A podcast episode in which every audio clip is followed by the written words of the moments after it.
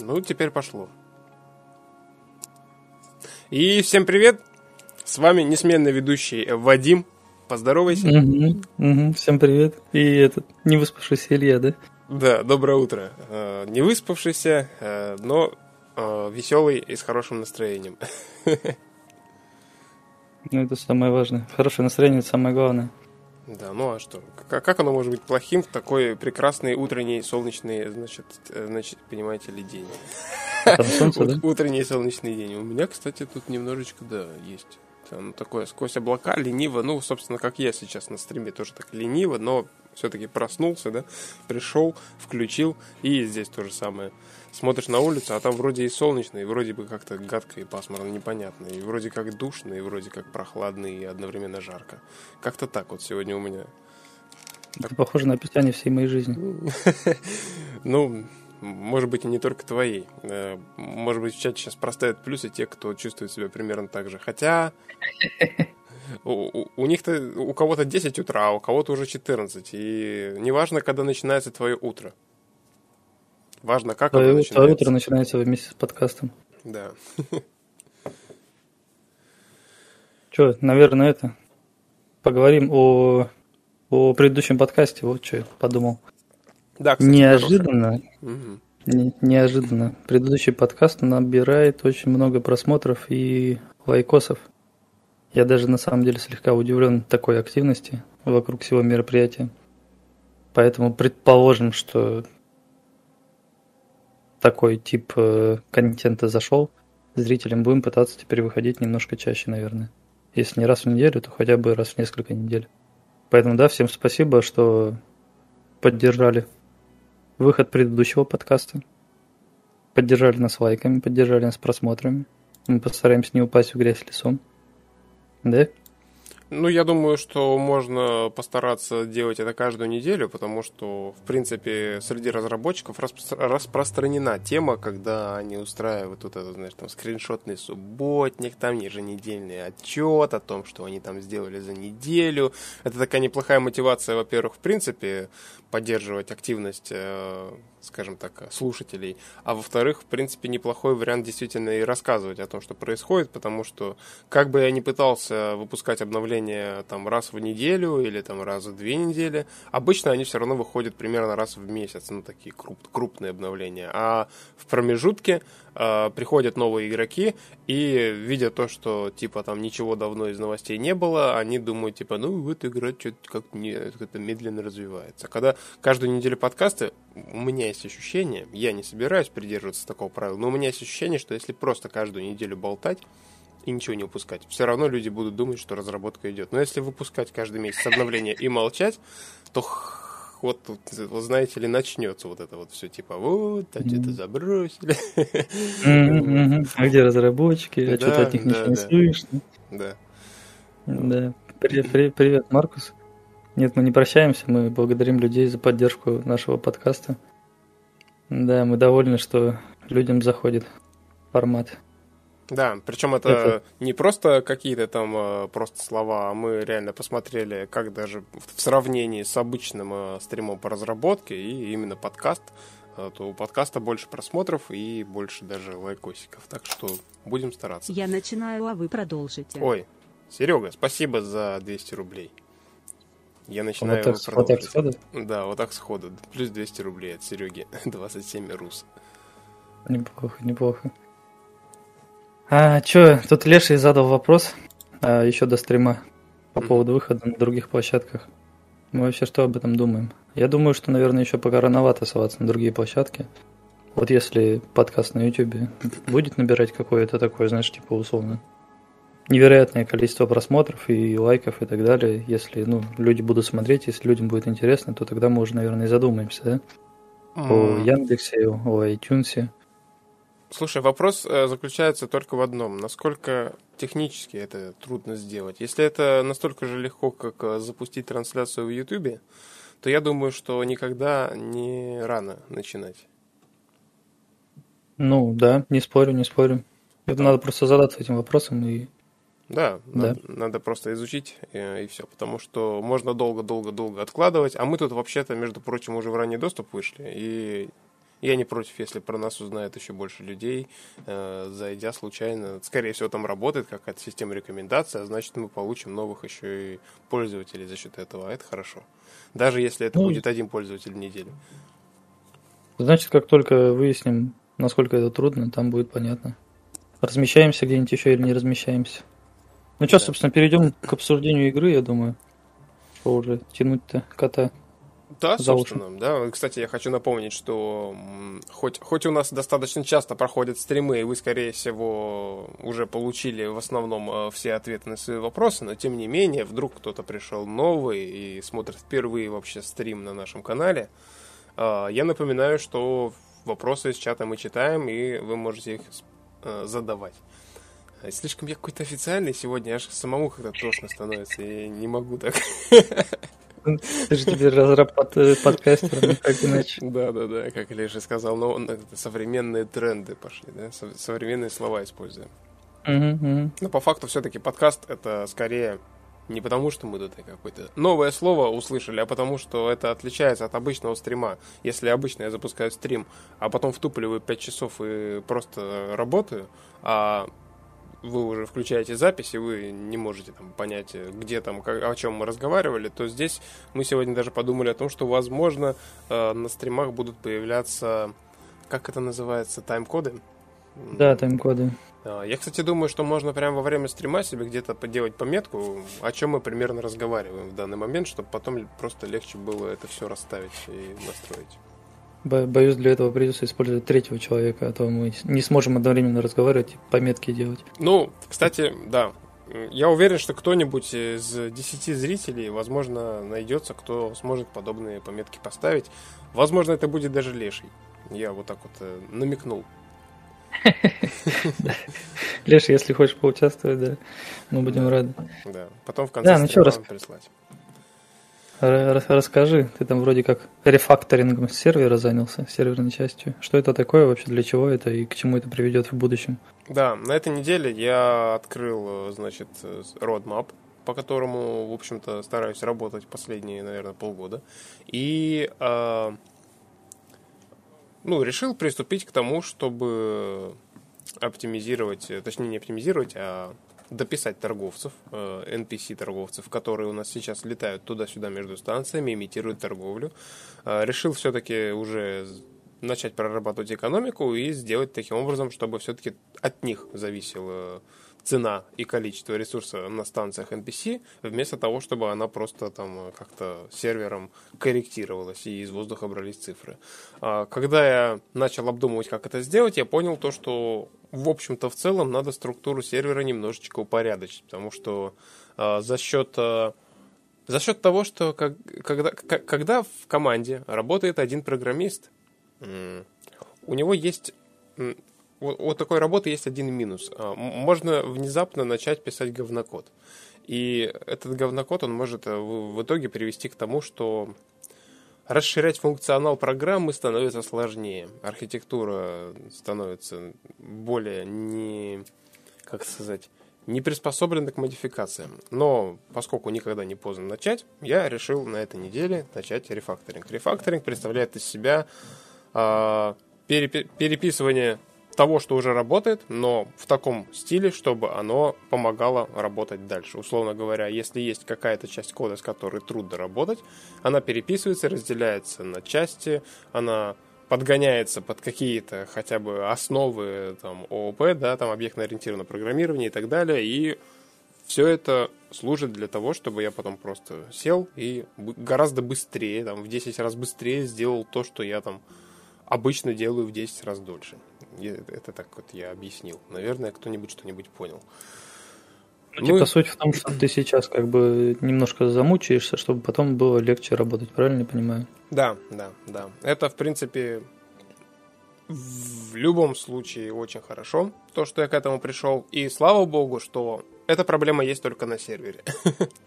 Потому что в клиенте более-менее архитектура изначально адекватная. То есть, э, в принципе, там запилить что-то новое, какое-то обновление, не такая проблема. И плюс ко всему я уже неоднократно повторял то, что, в принципе, у нас достаточно неплохо работает система с станциями, с кораблями, с синхронизацией, что очень э, прикольно получилось сделать в свое время, и сейчас оно прям очень упрощает работу. Собственно говоря, и на сервере такая же ситуация. Сейчас э, одну часть сервера я уже более-менее упорядочил. Это, в принципе, была основная часть, которую мне нужно было привести в порядок, чтобы дальше продолжать работать. Ну и, собственно говоря, скоро, я думаю, это дело доведу до конца. Ну, хотя, с другой стороны, даже э, это можно делать поэтапно. Рефакторинг вообще это штука, которая, по-моему, происходит в любом проекте постоянно. Она не такая, что ты, типа, один раз все упорядочил, и все хорошо у тебя. Нет, ты скорее просто периодически стараешься, как и в комнате у себя в квартире, навести порядок. Э, вот, потому что бывает, что hardcore coding как это многие называют, когда ты садишься, тебе нужно что-то быстро сделать, ты не особо думаешь о структуре проекта, а скорее думаешь о том, как быстрее реализовать. И, соответственно, сходу фигачишь какой-то хардкор там в коде, и все. И дальше потом такой садишься, у тебя есть какое-то время, и ты начинаешь немножечко немножечко переписывать, у тебя там уже какая-то идея появилась, как это сделать лучше, и под другим углом это все начинает работать. Как-то так. Ну, то есть, по сути, ты подгоняешь типа серверную часть под свои задачи. Да. есть, пока задачи нет, нет смысла там перековыривать сервер. Да. Как да. только задача появилась, ты занимаешься серверной частью. Вообще программирование вещь очень интересная. Кажется, что это что-то такое, м- типа, знаешь, что это такое прям вот механизированное, что вот все программисты, они вот, знаешь, просто вот сидят и пишут там какие-то циферки. А на самом деле каждый программист, он э, хоть и пишет на одном и том же языке, но у каждого свое мышление, во-первых, и от того, как ты мыслишь, э, строится твой код. И заглянув на работу там, 10 там, разных программистов, которые писали одну и ту же задачу, ты никогда не встретишь э, скорее всего, один и тот же код. В любом случае он будет отличаться. Хотя, опять же, это мое мнение. Может быть, программисты-профессионалы, как на конвейере, штампуют прям, вот, знаешь, все прям по правилам, по законам, по каким-то конкретным. Но, насколько я уже слышал за всю свою жизнь, никто нафиг этим не занимается. Каждый пишет как может, а потом это все рефакторит. Ну, тут, знаешь, наверное, как в музыке, да, бывает, что, типа, есть вот, условно, какое-нибудь академическое пение, а есть какие-нибудь э, вокалисты, которые никогда не учились, но они просто типа хотят петь или там, поют, да, хорошо. И вот академическое пение, оно всегда будет такое красивое, правильное, но красивое, правильное не значит, что оно будет интересным. И типа условно какой-нибудь там, не знаю, солист какой-нибудь известной группы, я сейчас забыл сразу все, все слова, короче, опять, как обычно. Да, что он будет звучать интереснее, чем какой-нибудь человек, который пять лет учился вокалу, Просто из-за того, что у него есть какая-то своя фишка или еще что-нибудь вроде этого. Так, наверное, и здесь примерно то же самое. Уверен, что есть какие-нибудь академики, которые вот эту всю книжки там читают, знаешь, изучают, как правильно код писать, и потом его пишут. А Вопрос да, только, да. сталкиваются ли они с проблемами с какими-нибудь, когда у них не хватает э, прочитанного для того, чтобы что-то симпровизировать. На самом деле здесь проблема больше заключается в том, что если ты пытаешься делать это все как надо, что, во-первых, э, архитектуру можно бесконечно пытаться сделать идеальной, и в условиях э, реальной разработки, когда у тебя есть какой-то продукт и тебе нужно его развивать, э, зачастую пренебрегают этими всеми вещами, просто чтобы это все быстрее писать. То есть есть у меня там несколько знакомых, да, которые считают, что вот типа вот там, тут говнокод, там говнокод, но они даже сами признают то, что если они садятся и начинают делать какую-то простейшую задачу, они могут потратить на нее реально дофига времени, то есть там условно там две недели. А, а какой-нибудь индюк, инди-разраб, да, или просто типичный какой-то любой разработчик, он берет и делает это условно, там, не знаю, за вечер, а потом уже там что-то где-то там может поправить, переписать, подкорректировать, но именно задача решается быстрее, когда ты не пытаешься сделать все идеальным. Потому что по факту, в итоге, важно только то, вышла нужная фича или нет, работает она или нет, как она устроена внутри, в основном никто никогда из пользователей разницы не увидит, потому что сама по себе архитектура, она строится не для того, чтобы как-то там оптимизировать или там улучшить производительность, она строится для того, чтобы в первую очередь тебе было удобно дальше развивать продукты, писать новые функции. Ну да, игроку, по сути, не важно, как оно работает. Если оно работает, то оно работает. Типа, как там есть выражение? Если что-то работает, то это не глупо. Поэтому какой бы ты там код не написал, если он работает, и он не загружает там ПК пользователя слишком жестко, то в принципе все с кодом, наверное, нормально, правильно? Да, да. Там он, бог, бог, бог Арес спрашивает, когда добавите новый корвет. Новый, в смысле, совсем новый или новый тот, который уже добавили? Нет, Я вот не ну, понял это, вопрос. Это, это новый, это тот, который уже Евгений доделал, даже выложил у себя на странице скриншот. А, вот, и, собственно, да, да, скоро, скоро будем его вводить, и э, мышку тоже введем черную, которую Сергей уже тоже доделал. А, ну, единственное, что для нового корвета нужно еще разработать кокпит. Я что-то не хочу в него э, использовать уже там, третий по счету корабль, в котором будет э, кокпит просто от торгового корабля, поэтому, наверное, немножечко еще времени пройдет, прежде чем мы его введем, а сейчас пока что главное направление, в котором э, мы работаем, это, во-первых, оптимизация. Над оптимизацией, кстати. Э, оптимизация и рефакторинг, если что, ребята, это очень разные вещи, абсолютно, как я уже сказал. Рефакторинг для программиста, оптимизация для пользователя. Вот, поэтому Сейчас э, рефакторинг плавно перетек еще и в оптимизацию, и ведутся работы сразу по нескольким направлениям. То есть я со стороны клиентского кода это все стараюсь как-то улучшить, оптимизировать, и плюс ко всему мы начали оптимизацию моделей. В следующем патче уже будет э, обновление, в котором э, очень сильно будет снижена нагрузка на видеокарту за счет э, снижения количества полигонов в кадре. Это достигается путем разработки более разно... как-то большего количества лодов для объектов, типа станций, кораблей и всего прочего. У нас очень хорошо оптимизированы, например, астероиды. Если ты влетишь в сектор, в котором их много, то, в принципе, производительность не сильно просядет. А, и то не везде, кстати. Но вот, например, в случае со станциями э, иногда доходит прям до печального, когда залетаешь в сектор, у тебя там 10 станций и 10 FPS тоже. Из-за того, что у тебя 10 станций. Вот. Но это именно ну, на принципе, слабых все, машинах. Все нормально, 10 станций, 10 FPS, я думаю, да. ну как-то так и должно быть в играх. Да, да, да. почему бы и нет. Вот, поэтому, да, говори. Да, сейчас вы ладированием занялись, типа, усиленно. Ну, я конкретно им практически не занимаюсь. Э, этим занимался Николай последнюю неделю. Э, он, собственно, уже закончил эту работу. Я вчера уже импортировал новые модели. Они, в принципе, встали на место, но нужно еще кое-какие там работы напильником произвести, потому что, во-первых, скорее всего, пострадала механика постройки станции за счет того, что модельки поменялись, нужно будет проверить и протестировать. И, возможно, кстати, заодно пофиксить там кое-какие проблемы с этой же постройкой станции. Там у многих были просадки, когда станция непосредственно заканчивает свое строительство. В общем-то, скорее всего, этим вещам тоже уделю внимание. И, в общем-то, дальше по остальной своей работе пойду двигаться. А, кстати, в чате что-то читают, я даже что-то еще не прочитал. Я так периодически читаю, они либо друг с другом разговаривают, либо Просто обсуждают то, что мы уже сказали. Да. Style типа одна станция, один FPS. Да, привет всем, кто только подключился на стрим. Мы тут разработку обсуждаем. Кстати, ставьте плюсик в чат, кто хочет послушать на подкасте кого-нибудь еще из команды разработчиков, например, 3D-моделлера или еще кого-нибудь. Я думаю, что мы, в принципе, в состоянии пригласить на следующую неделю или через неделю других членов команды. Членов. Да, у нас, кстати, за последние полгода такой расширился уже такой э, основной э, костяк людей, которые работают над проектом. Если до выпуска в ранний доступ это было буквально там два с половиной человека, то сейчас это уже и и ты, собственно, начал больше текстов писать и музыки, Я, кстати, смотрю, ты там вроде как один трек э, дописывал, и что-то как-то замолчал, куда-то пропал. Надо как-то, чтобы ты это самое рассказал, что там у тебя и как.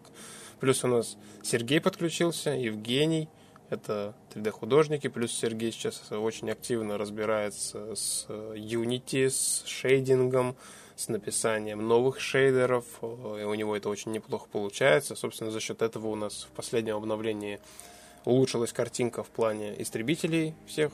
Э, появляется возможность, задел на будущее, так сказать, сделать именно смену цвета краски на корабле э, без каких-то усилий, когда у тебя там 3D-художник делает 10 вариантов раскрасок корабля, а именно процедурно, то есть когда ты буквально можешь просто поменять цвет, и у тебя корабль действительно частично изменит э, там обшивку по цвету, да, вот.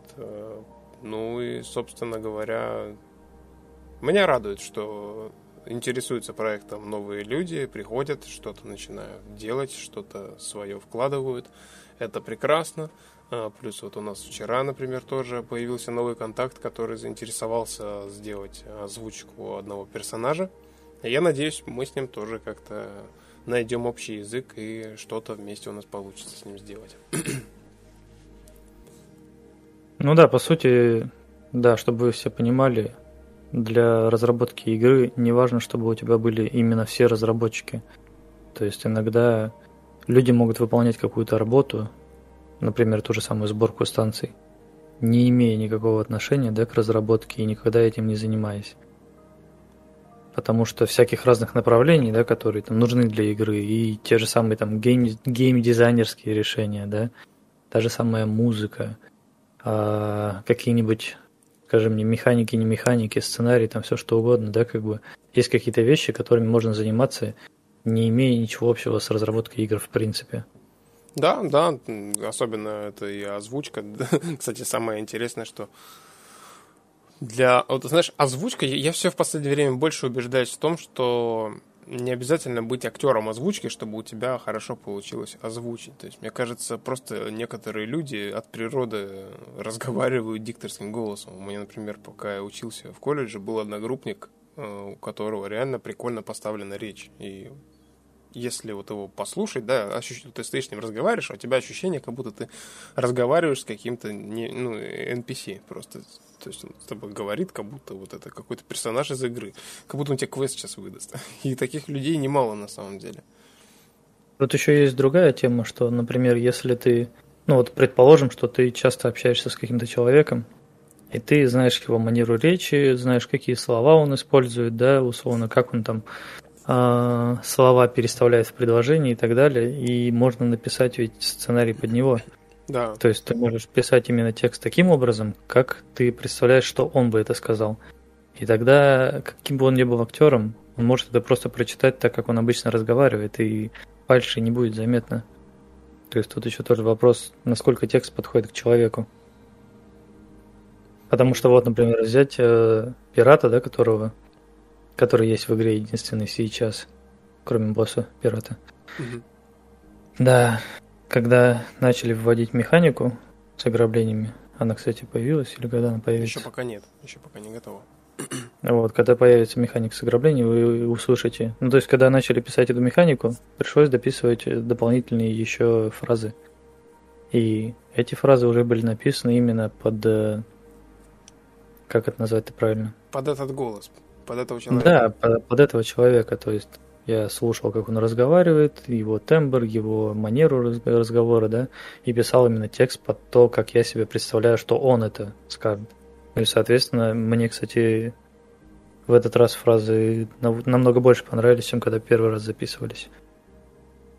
Ну, может быть, как еще просто, может, может быть, еще привык просто. Я помню, что когда мы только ввели, тебе, ты мне говорил то, что это не совсем то, что ты ожидал, что ты как-то по-другому это представлял, а в итоге, мне кажется, просто время прошло, и мы привыкли уже к тому, как оно звучит, и поэтому сейчас уже проще воспринимать этого же актера, э, который озвучил этого же персонажа.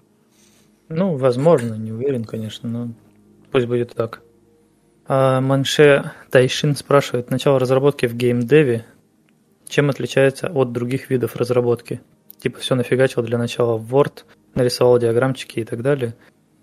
Ну, смотря, смотря с чем сравнивать. Э, на самом деле со Space Rift было таким образом все, что э, не так, что я, знаете, сразу написал весь документ по игре, полностью представил игру, как она будет в готовом виде, и такой пошел работать. Скорее наоборот, я первые, ну сколько я там, ух ты. На чашечку печени равно. Будут ли статьи про разработку, то есть более приземленные в кодингу, какие были сложности, как решали ИД? А, спасибо, Маншевер Тайшин, я, я, мне сложно выговаривать, но спасибо за э, донат. А, по поводу статей, э, я пишу статейки на Э, на меня там можно подписаться. В принципе, на стене группа обычно, когда выходит новая статья, я ВКонтакте и в Дискорде это все публикую. Обычно я пишу одну статью после одного обновления, то есть крупное обновление выходит, я выпускаю статью. На данный момент там пока что две статьи. Так вот, о чем я говорил. Э, по поводу разработки, да, то есть э, со Space Rift было таким образом, что я там начал его делать там в семнадцатом году вечерами, да, и у меня в голове был совершенно другой концепт игры. Изначально это идея была такая: взять э, какие-то трендовые вот эти вот э, были было в то время, да и сейчас в принципе актуально вот эти все королевские битвы, какие-то сесси... Э, вот эти вот не сессионные даже, а вот именно выживастики, да, наподобие как мы предыдущий проект «Восход». То есть взять механики выживания, взять именно вот какой-то небольшой открытый мир – Э, и сделать все то же самое, но в космосе. То есть дать игроку песочницу. Была самая главная задача сделать просто максимально динамичную игру, в которой ты вот появился, у тебя нифига нет, ты можешь пойти там что-то накопать руды, что-то там какой-то ресурс, построить какую-то там шахту, станцию, и у тебя буквально за одну сессию происходит э, полноценный какой-то полноценное воплощение, да, что типа ты с нуля там что-то построил, и тут же у тебя там что-то разломали, разрушили, там не было даже никакого вопроса о какой-то глобальной там экономике. Это должна была быть, по сути, сессионная просто такая игрушка, в которой ты надолго не залипнешь. Потом постепенно я ее делал, делал, делал, и уже там к девятнадцатому году у меня начался формироваться вообще там другой концепт игры, и уже после того, как мы выложили страницу в Стиме, после того, как уже какая-то часть игры была сделана, постепенно это все переросло вообще вот в такую вот песочницу, в космосим, в, по сути, в ММО уже. Почему я ее изначально так не называл? Потому что это все-таки было похоже на что-то другое. И уже в начале 2020 года, вот только тогда у нас уже появилось четкое представление, какие механики будут, как они будут работать, как это все в целом будет устроено и, в общем-то, к чему мы идем. Поэтому я не знаю, как с другими вещами, но в геймдеве, мне кажется, не всегда происходит так, что ты там четко все распланировал, а потом сделал. Некоторые разработчики делают бесконечно свою игру и не видят конца. Вот. Э, привет, Little Big Story. Хорошо, что зашел на стрим. Да, на самом деле, чтобы делать именно по документу, Обычно, мне кажется, этим занимаются именно крупные компании, которые вот типа давно в разработке, которые знают, как превратить документ в проект и так далее. То есть, если брать какой-нибудь маленький проект, тем более, когда разработкой занимается условно один человек, я имею в виду именно написание кода, то тут сложно говорить именно о каком-то видении, да, изначально, как это как это представлялось и во что это вылилось. Потому что пока разрабатываешь, тебе приходят новые идеи, новые мысли, ты все это накручиваешь туда-сюда, что-то переделываешь, что-то, что в голове тебе казалось просто великолепным, на деле может оказаться неинтересным или плохо работать, например, или не работать на там, погружении или еще что-нибудь вроде этого. Поэтому да, тут, наверное, все-таки вещь такая, которая постоянно развивается, находится в развитии. Да, но все-таки я думаю, что у такого подхода тоже есть свои плюсы. Э, если взять э, и сравнить просто, да, есть какая-то инди-команда, и есть какая-то, условно, компания. Предположим, даже, даже если это Rockstar. Тем не менее, у любой большой компании всегда есть э, конкретный какой-то бюджет, да, конкретное количество задач, которые они на этот бюджет распределяют. И огромная компания посреди разработки не может просто взять и позволить себе там как-то немножко отойти в сторону, сделать какой-то шаг в сторону вообще какой-то там маленькой фичи. Чем, собственно, за что инди-игры и любят, то что они задают какие-то новые тренды, какие-то новые э, направления, возможно, какие-то маленькие детали, которые не позволяют себе крупные компании. Потом это начинает выстреливать и работать, и крупные компании это подхватывают как уже сформировавшийся рецепт, скажем так, а не как какой-то эксперимент. Редко, мне кажется, они редко могут экспериментировать. Э, именно в своем каком-то направлении. Понятное дело, что они в любом случае что-то новое могут принести, крупные компании, но именно вероятность выше все-таки, что какая-то инди-команда сделает что-то вообще там, не похожее на что-то другое, потому что они там посреди разработки решили, а давайте возьмем в вкорячим вот такую механику прямо посреди игры и посмотрим, что будет. И так и, собственно, происходит у них. Потому что у них, опять же, руки более развязаны, бюджета в целом вообще никакого нет, им нечего там распределять и планировать, они просто сидят и делают, что им нравится. И в этом большое отличие. Э, когда нет бюджета, ты можешь тратить его куда угодно. Да, тут просто в виде, в виде бюджета выступает твое личное время, а если ты хочешь тратить свое время на что-то, значит, как бы никто тебе ничего не может против сказать. Э, Снежана Мирошникова спрашивает, Почему вы на подкаст не включаете камеру? Достаточно странно просто смотреть на статичную картинку. Ну, на самом деле, э, подкаст это вещь такая, которая в первую очередь должна фокусировать вас именно на аудиоинформацию. И если появится картинка, например, то я уверен, что многие будут отвлекаться, например, на то, как там, я не знаю, мы выглядим, или на наше окружение, или на нашу мимику и так далее и уже аудиоинформация будет усваиваться немножко труднее. Ну и да, можно не причесанными сидеть там или в трусах, или без трусов, например.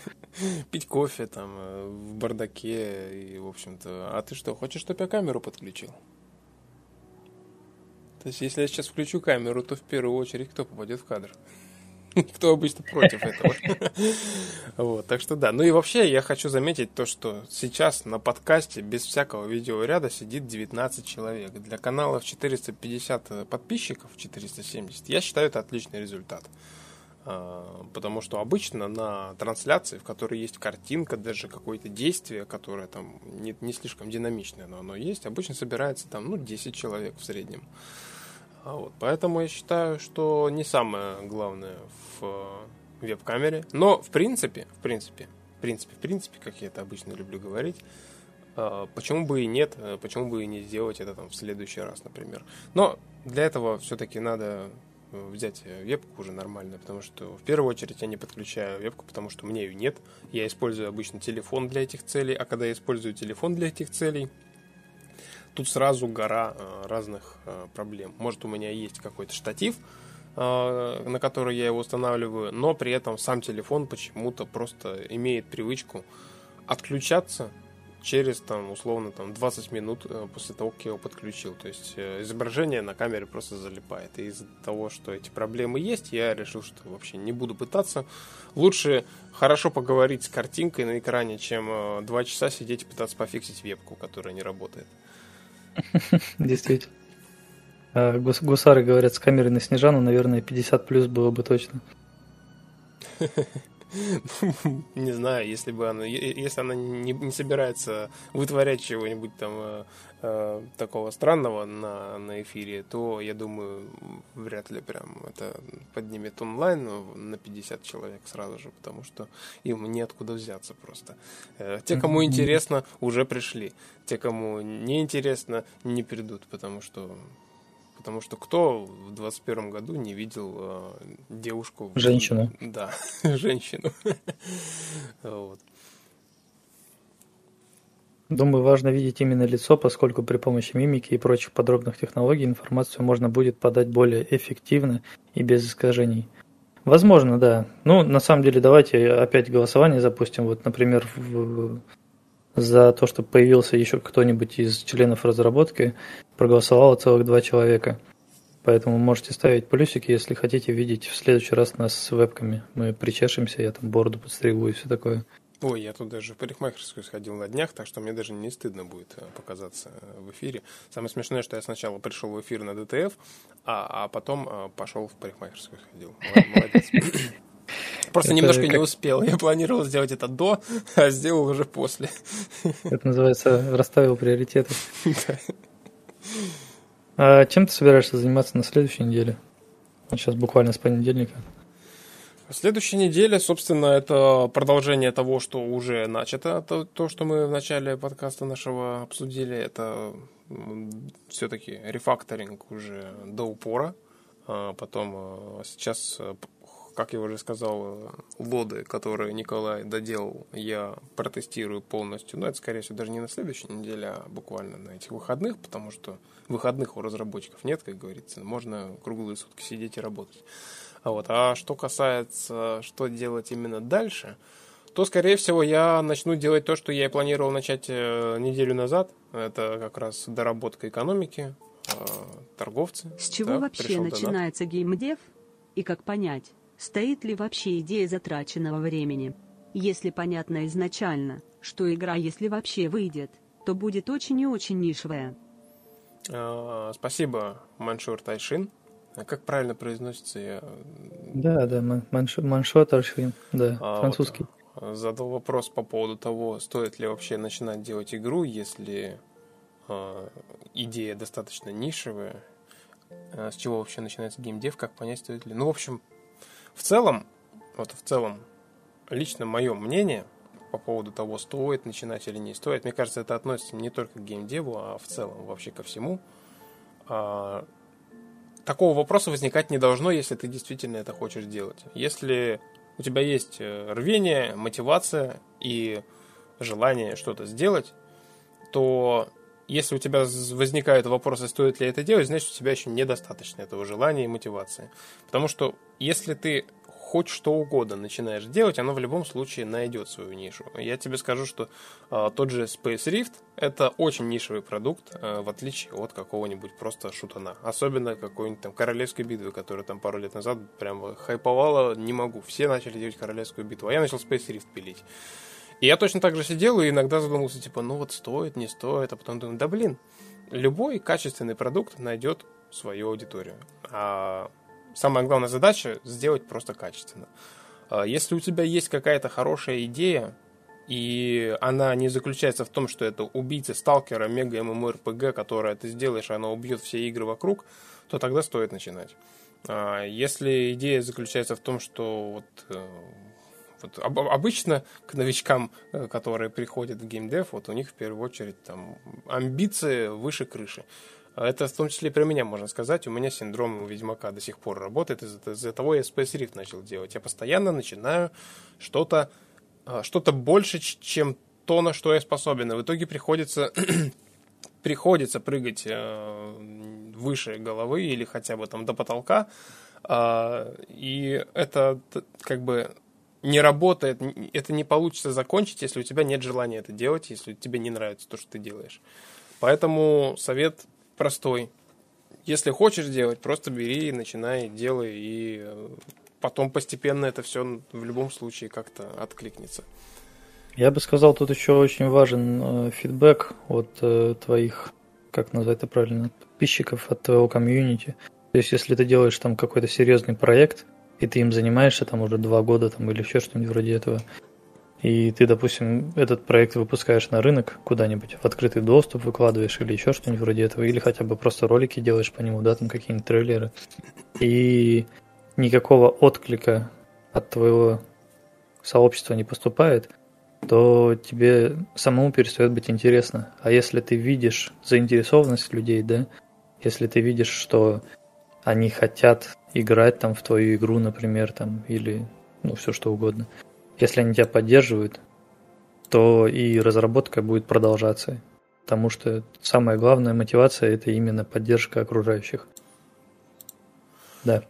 Я с одной стороны, а... кстати, вот согласен с тобой, но с другой стороны есть очень хорошее мнение, с которым я тоже согласен. Это мнение заключается в том, что ты можешь сделать сколько угодно хорошую игру или вообще любой продукт, но без э, маркетинга о нем могут не узнать. И наоборот, ты можешь сделать полный трэш э, и при этом распиарить его так, что в него будут играть все. И тут на самом деле, ну, на, на начальном этапе, видишь, у тебя же в любом случае не может быть никакого комьюнити. Ты только пришел, ты только начал. Кто может быть твоим комьюнити? Это твои родители, родственники, друзья и знакомые. потом постепенно ты там как-то начинаешь это где-то показывать. Но в целом, да. В целом, для начала очень хороший вопрос стоит себе задать. Просто реально это очень важная штука, и она очень простая. Просто задай вопрос, а, в чем фича твоей игры? Что она дает игроку? Попробуй ответить на вопрос, насколько твоя игра в целом уникальная. Э, вот э, лично моя проблема в том, что я этот вопрос себе никогда не задавал. Я его начал задавать только вот, э, наверное, там с года когда назад. начали задавать. Да, когда его люди начали задавать, я реально начал об этом задумываться. И я раньше ко всем инди-играм, очень, у нас на самом деле очень широкий рынок инди-игр. То есть их просто миллион. Каждый день появляется какой-то новый проект. Каждый день точно так же полностью забрасывается какой-нибудь проект. Но самое главное заключается в том, что какими бы одинаковыми ни казались э, современные вот эти вот инди-игрушки, они все в любом случае из кожи лезут вон, чтобы сделать что-то вот свое уникальное, новое, прикольное. То есть реально, я вот на индикапе смотрел, сколько там было, 170 участников, 178. И как бы там кому чего ни казалось, реально каждая игра, она вот какой-то фишкой своей, она не просто это не просто очередной какой-то там, не знаю, представитель определенного жанра. Нет, даже если это какой-то конкретный жанр, оно либо с чем-то смешано, либо какая-то прикольная механика есть, либо еще что-то. И вот именно вот этот опыт вот с индикапом меня навел на мысль, что все-таки, если я что-то следующее буду начинать, то только если это действительно что-то что-то интересное, что-то, что-то, что-то, что еще никто, допустим, не делал, либо в этом есть какая-то изюминка своя, которую никто еще не делал. Вопрос из чата. Аресгат спрашивает. Как вам предложение по повышению онлайна? Предлагаю ввести подарки для игроков за вход в игру.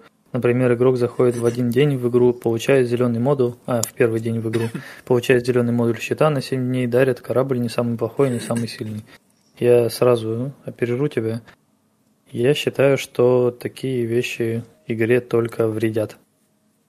Потому что Обычно такими вещами злоупотребляют разработчики всяких фри-то-плейных проектов.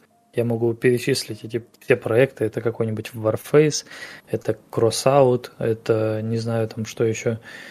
Да, любую фри-то-плейную игру возьмите, и там всегда занимаются именно какой-то подобной чушью. На мой взгляд, это чушь, потому что Чтобы это как минимум разрушает погружение тебя в игру, потому что ты еще не успел ничего сделать, а уже получил какой-то бонус. И типа, ну, а зачем тебе летать условно по космосу и чем-то заниматься, если ты все равно получаешь какие-то вещи просто за то, что ты вошел. Это не повышает онлайн, это скорее... Я, кстати, не узнал, что там донат пришел. Я, походу, прям поверх него говорил, да? Да, Скрат, спасибо за донат. Там просто было пожелание, чтобы желание не пропадало. А, спасибо за поддержку. Э, Надо мне тоже, походу, этот ОБС открыть, чтобы видеть, когда приходят донаты, донаты. Э, я могу тебе, в принципе, стрим в Дискорде расшарить, если это получится сделать. Ну, не знаю, попробуй. Хотя, да, в общем-то, я думаю, что ничего страшного ты договорил, я озвучил бы в любом случае, поэтому продолжай. Угу. Не, я, в общем-то, закончил, да, я просто не сторонник такого таких решений, мне кажется, что это больше наоборот. Это, это помогает игрока условно в игру заставить войти. Но это не помогает заставить игрока играть в игру. Заставить в хорошем смысле этого слова, конечно же. Есть, да, люди, да, люди будут заходить, будут получать подарки. Он зашел один день, второй день, третий день, но в игре-то его нету. Онлайн от этого никак не повысился. Я все-таки думаю, что, скорее всего, это в любом случае работает, потому что не зря это все разработчики делают. Но я соглашусь с тем, что все-таки это не самый, нам, ну, не самый интересный способ замотивировать игра, игрока играть. Все-таки есть игры, которые тебя захватывают. Есть игры, которые тебя не захватывают. И лично я по себе сужу, если мне игра интересна, я буду заходить в нее каждый день скорее всего, там хотя бы на полчаса, но заходить. И мне не важно, э, типа, если там есть ежедневный бонус, то я, скорее всего, его весь соберу. Просто потому, что я захожу. А если наоборот, меня игра не сильно это зацепила, я в нее зашел, поиграл и вышел, то мне не важно, есть там ежедневный бонус или нет, я все равно просто не буду в нее играть. А зачем мне бонус, если я не хочу играть в игру? Вот, поэтому, допустим, на мой взгляд, гораздо интереснее ввести, допустим, скорее какую-нибудь активность в игре, которая, допустим, будет способствовать тому, что игрок будет об игре, например, вспоминать. То, что там, не знаю, ну, вот как вот мы обсуждали, да, то, что есть не просто там, не знаю, контракты, которые ты выполняешь, а есть, например, там какой-то ивент, который длится, например, там, не знаю, неделю там или месяц, вот эти там какие-то турниры, в которых ты участвуешь, еще что-то, где ты можешь какой-то прогресс получить э, не за один день, да, там, а за, например, там несколько дней. И если ты успешно там выполнял какие-то задания, то, соответственно, у тебя в конце там ожидает какая-то награда интересная. И плюс еще и соревновательный какой-то режим, да, то, что ты видишь там рейтинг, то, что там другой игрок там, не знаю, выполнил уже какие-то задания, а ты не выполнил. Это, во-первых, тебя изначально, как ежедневный бонус, мотивирует заходить в игру, но при этом тебя еще и мотивирует э, играть в игру. То есть ты не просто заходишь в игру, чтобы забрать что-то, а ты заходишь, играешь, и за то, что ты играешь, ты получаешь какой-то бонус. И это приятнее гораздо, мне кажется. Ну да, то есть, по сути, Зачем заставлять игрока заходить за бонусами, если правильнее заставить игрока заходить, потому что он хочет заходить в игру? Если игра интересная, тебе не нужно игрока заманивать. Ну, то есть создай условия для игрока. Создай задания, создай челленджи, там, испытания какие-то, да, там, условно, дай возможность играть с друзьями и соревноваться друг с другом, например. И все это будет гораздо сильнее мотивировать, чем какие-то там бонусы за просто вход из чата э, в продолжение темы по тому, стоит ли начинать делать или не стоит, э, меня немного останавливает моя идея незнания, как создавать огромные сферические карты. А движки, умеющие такие, такое из-под коробки, стоят около 5 баксов. Огромные сферические карты это что имеется в виду? Планеты круглые, полностью сферические, по которым можно ходить? Или что, что именно? Ты хочешь сделать убийцу Star Citizen или, или я ошибаюсь? Сложность рождает челлендж, то бишь интерес. Но может ли быть наоборот? Обильная сложность уничтожает челлендж и интерес. Сложно. А, мне, мне сложно вникнуть, дай-ка я еще раз прочитаю. Я, я, я, я могу ответить на этот вопрос. Тут, скорее всего, именно вопрос в том, как это сделано. То есть, например, когда ты играешь в игру, к примеру, в шутер, и у тебя есть противники, боты, да, какие-нибудь там NPC, не знаю, как назвать правильно, боты. И вот эти боты, они, например, перекатываются, прыгают за укрытие, обходят тебя со спины, сообщают друг другу, друг другу, где ты находишься, например, закидывают тебя гранатами и так далее. И тебе из-за этого сложно, и это интересно. Но ты можешь зайти в другой шутер, и там будут боты, которые видят тебя сквозь стену, ты только успеваешь выйти из-за угла, тебе прилетает, боты стреляют в тебя со снайперки сквозь стену, например, они стреляют в тебя все одновременно, и при этом они выглядят как просто полные тупицы. И я уверен, что тебе будет максимально неинтересно в игру играть. Тут просто вопрос именно того, как это сделано. Да, согласен. Это тоже касается, например, э, если ты заходишь в какие-нибудь гоночки, обгоняешь всех соперников, отрываешься от них, а потом внезапно замечаешь то, что они как-то мгновенно позади тебя телепортируются поближе к тебе, игнорируя все препятствия. Да? То есть это несложные боты. Это тупые боты, которых просто телепортирует игра, чтобы они тебе смогли хоть как-то составить конкуренцию. А это не так интересно, чем если у тебя есть э, соперник, который действительно составляет конкуренцию. Угу. Это можно привести в пример, например, старые игры э, NFS. То есть Most Wanted, например, вывел э, в абсолют вот эту вот технологию типа на резинке она так называемая, когда у тебя противники едут так быстро, как быстро едешь ты. То есть они всегда будут у тебя за спиной. Как быстро бы ты ни ехал, ты условно столкнул своего противника с, не знаю, там, с трафиком или с углом дома или еще что-нибудь вроде этого. Ты увидел, как он остановился, ты посмотрел на миникарте, что он уже все, он позади, ты летишь там 350 км в час и быстрее уже невозможно, у тебя машина на пределе, и ты видишь по миникарте, как он тебя просто настигает практически в два раза быстрее тебя. И да, внимание, вопрос, тебе будет интересно гоняться против такого противника? Ну, Wanted при этом все равно остается интересной игрой. Нет, я не спорю, просто там это там очень хорошо заметно, как они тебя настигают именно вот это. Я лично, я лично заметил это больше по полицейским машинам на самом деле, чем по соперникам когда ты убегаешь от них, а они независимо от своего уровня все равно тебя догоняют очень быстро и, угу. и едут еще быстрее тебя. Любой маневр, который им нужно совершить, они совершают на любой скорости без каких-либо проблем. Но я понимаю, зачем это сделано. За счет этого как раз полиция я считаю, для полиции это не лишняя механика, это наоборот интересно, потому что полицию ты можешь э, разматывать об стену, э, не знаю, как-то там использовать какие-то там э, ловушки для нее и так далее. Она до, должна быть э, быстрой, потому что зачастую полиция в играх наоборот вообще не ощущается никак. Э, я вот даже вспоминаю, не знаю, может быть у меня какое-то заблуждение, но, например, в старых GTA полиция вообще никаких проблем меня не вызывала. Они если, если просто они пытаются гнаться за тобой на машине, то это какая-то вообще не погоня даже получает, получалось. А, в той же первой мафии полиция была очень хардкорной и жесткой по отношению там, к той же GTA. Вот. Но мы уже так, отошли на самом деле от темы, но хотя почему бы и нет. Он Серега спрашивает, а планируется анимация планет, например, атмосферы, как в X4? Там видно, как облака двигаются. Или черную дыру можно также анимировать, как в фильме «Интерстеллар».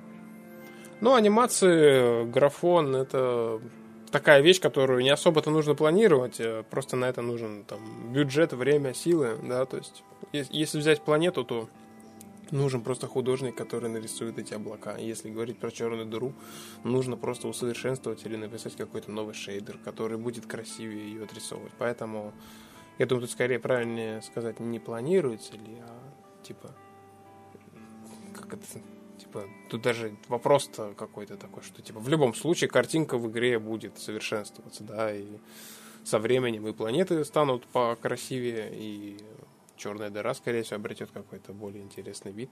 Поэтому да. Это типа, знаешь, можно так сказать про многие механики, которые люди предлагают в чатах или там в личных сообщениях, например.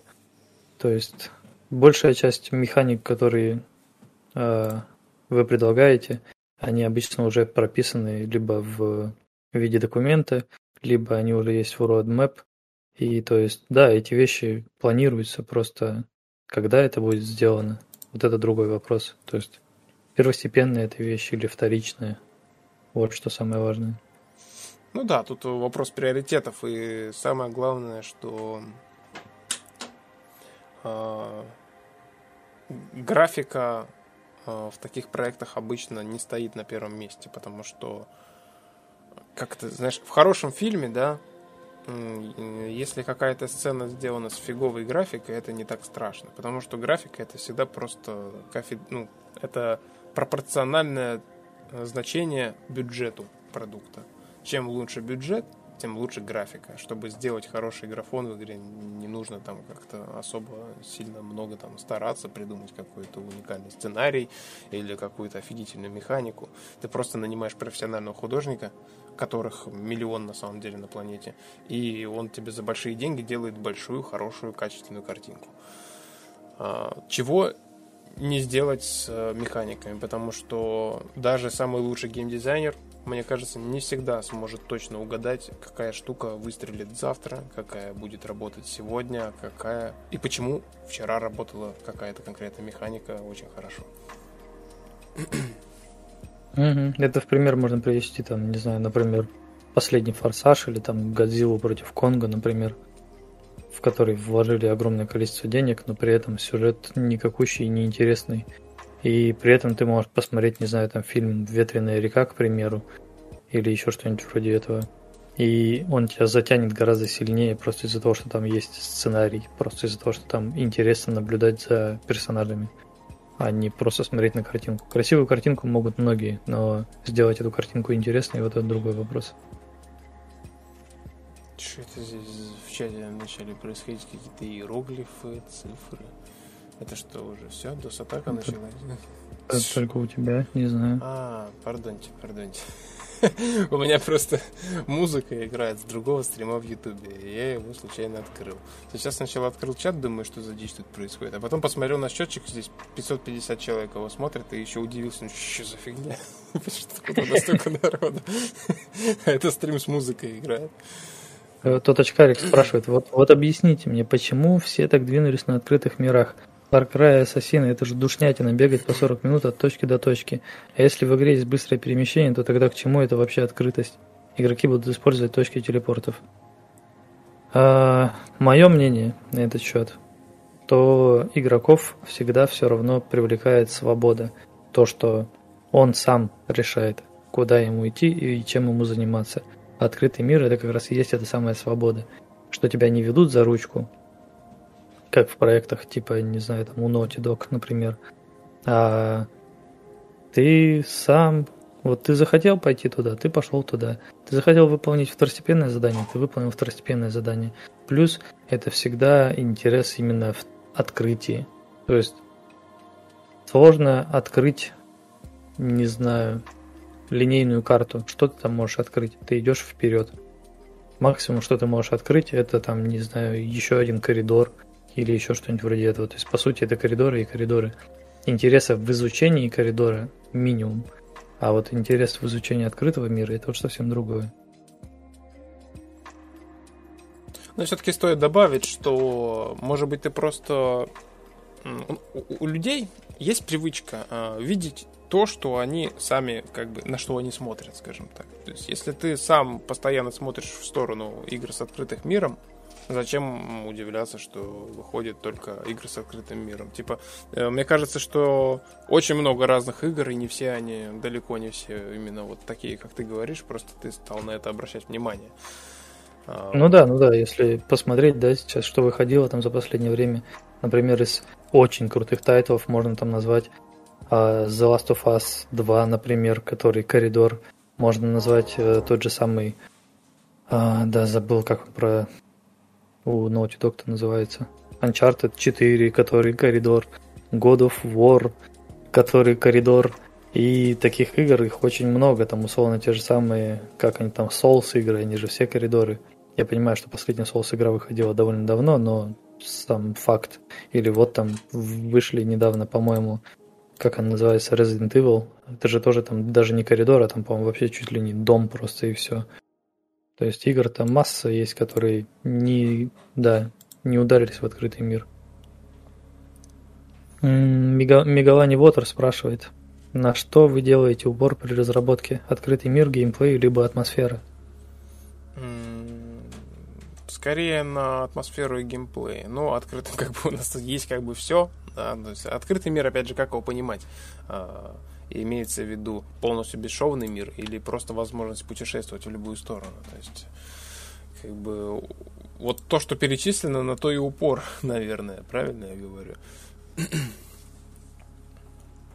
Маншер Тайшин уточняет по поводу вопроса.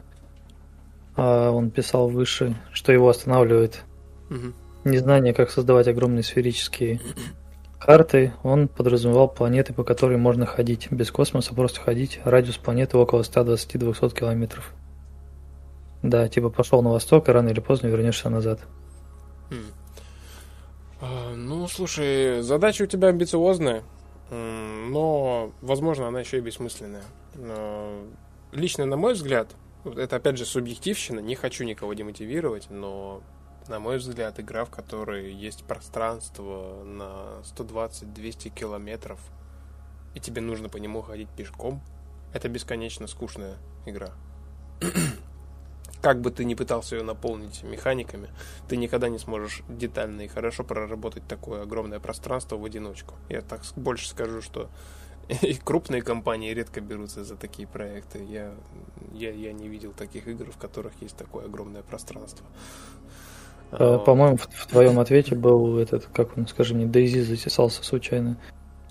Огромная карта во все стороны, на которой нечего делать. Ну, возможно, возможно. Я лично в Дейзи не играл, но как бы Люди на самом деле ее любят, по-моему, за то, что там огромная карта, но даже там, по-моему, карта типа 10 на 10 километров там, или 20 на 20. А тут речь идет про 200 километров. Что 200 километров это расстояние больше, чем от моего э, Новосибирска до моей деревни, в которой я на машине 2 часа преодолеваю. А в игре я что буду делать, если я пешком там хожу? Ну да, типа тут вопрос, что ты собираешься делать со своей картой. То есть, если ты хочешь сделать огромную карту, а потом, например, дать игроку там какой-нибудь джетпак или автомобиль, чтобы он перемещался, то это одно, как бы, да, условно. А если ты хочешь сделать огромную карту и дать человеку ходить пешком, то чем ты его собираешься развлекать, например? То есть вопрос именно в том, какова цель вообще, для чего создавать такую огромную карту. Просто для того, чтобы ее зациклить, и можно было там, где нач- начал, там и закончить. Ну, типа, не знаю, может быть.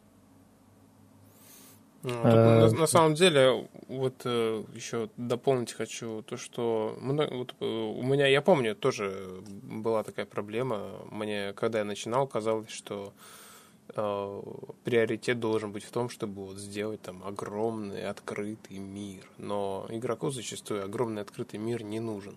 И игроку нужна просто игра, и то, что ты сейчас потратишь, там, условно, 5 лет на то, чтобы сделать детализированную какую-то большую, огромную локацию, не означает то, что в эту игру на этой локации будут играть. Ты можешь сделать локацию один на один километр, наполнить ее таким контентом, который ты просто не сделаешь на локации там 200 километров.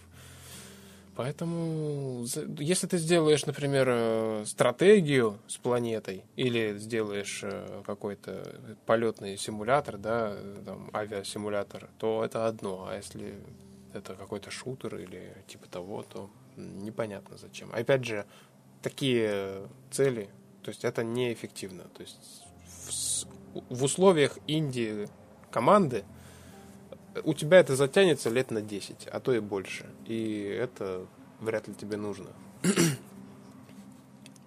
Короче, да, Маншер, напиши диздок, дай почитать, мы скажем вообще. Надо этим заниматься или не надо? Мы сейчас постепенно превратимся с тобой. Мы, мы с тобой так сейчас превратимся в онлайн-школу откроем, знаешь. Сначала просто разговариваем про разработку проекта, сейчас постепенно какие-то вопросы начали задавать про непосредственно вообще в целом разработку, и так и, так и пойдет, да? А, Тут есть э, два вопроса, они между собой связаны, я их прочитаю по очереди. Владимир спрашивает, скажите, сколько лет проекту и сколько людей в команде? А Дайнир спрашивает, когда выкладывали в игру в Steam, что там как, и 1800 отдавать надо?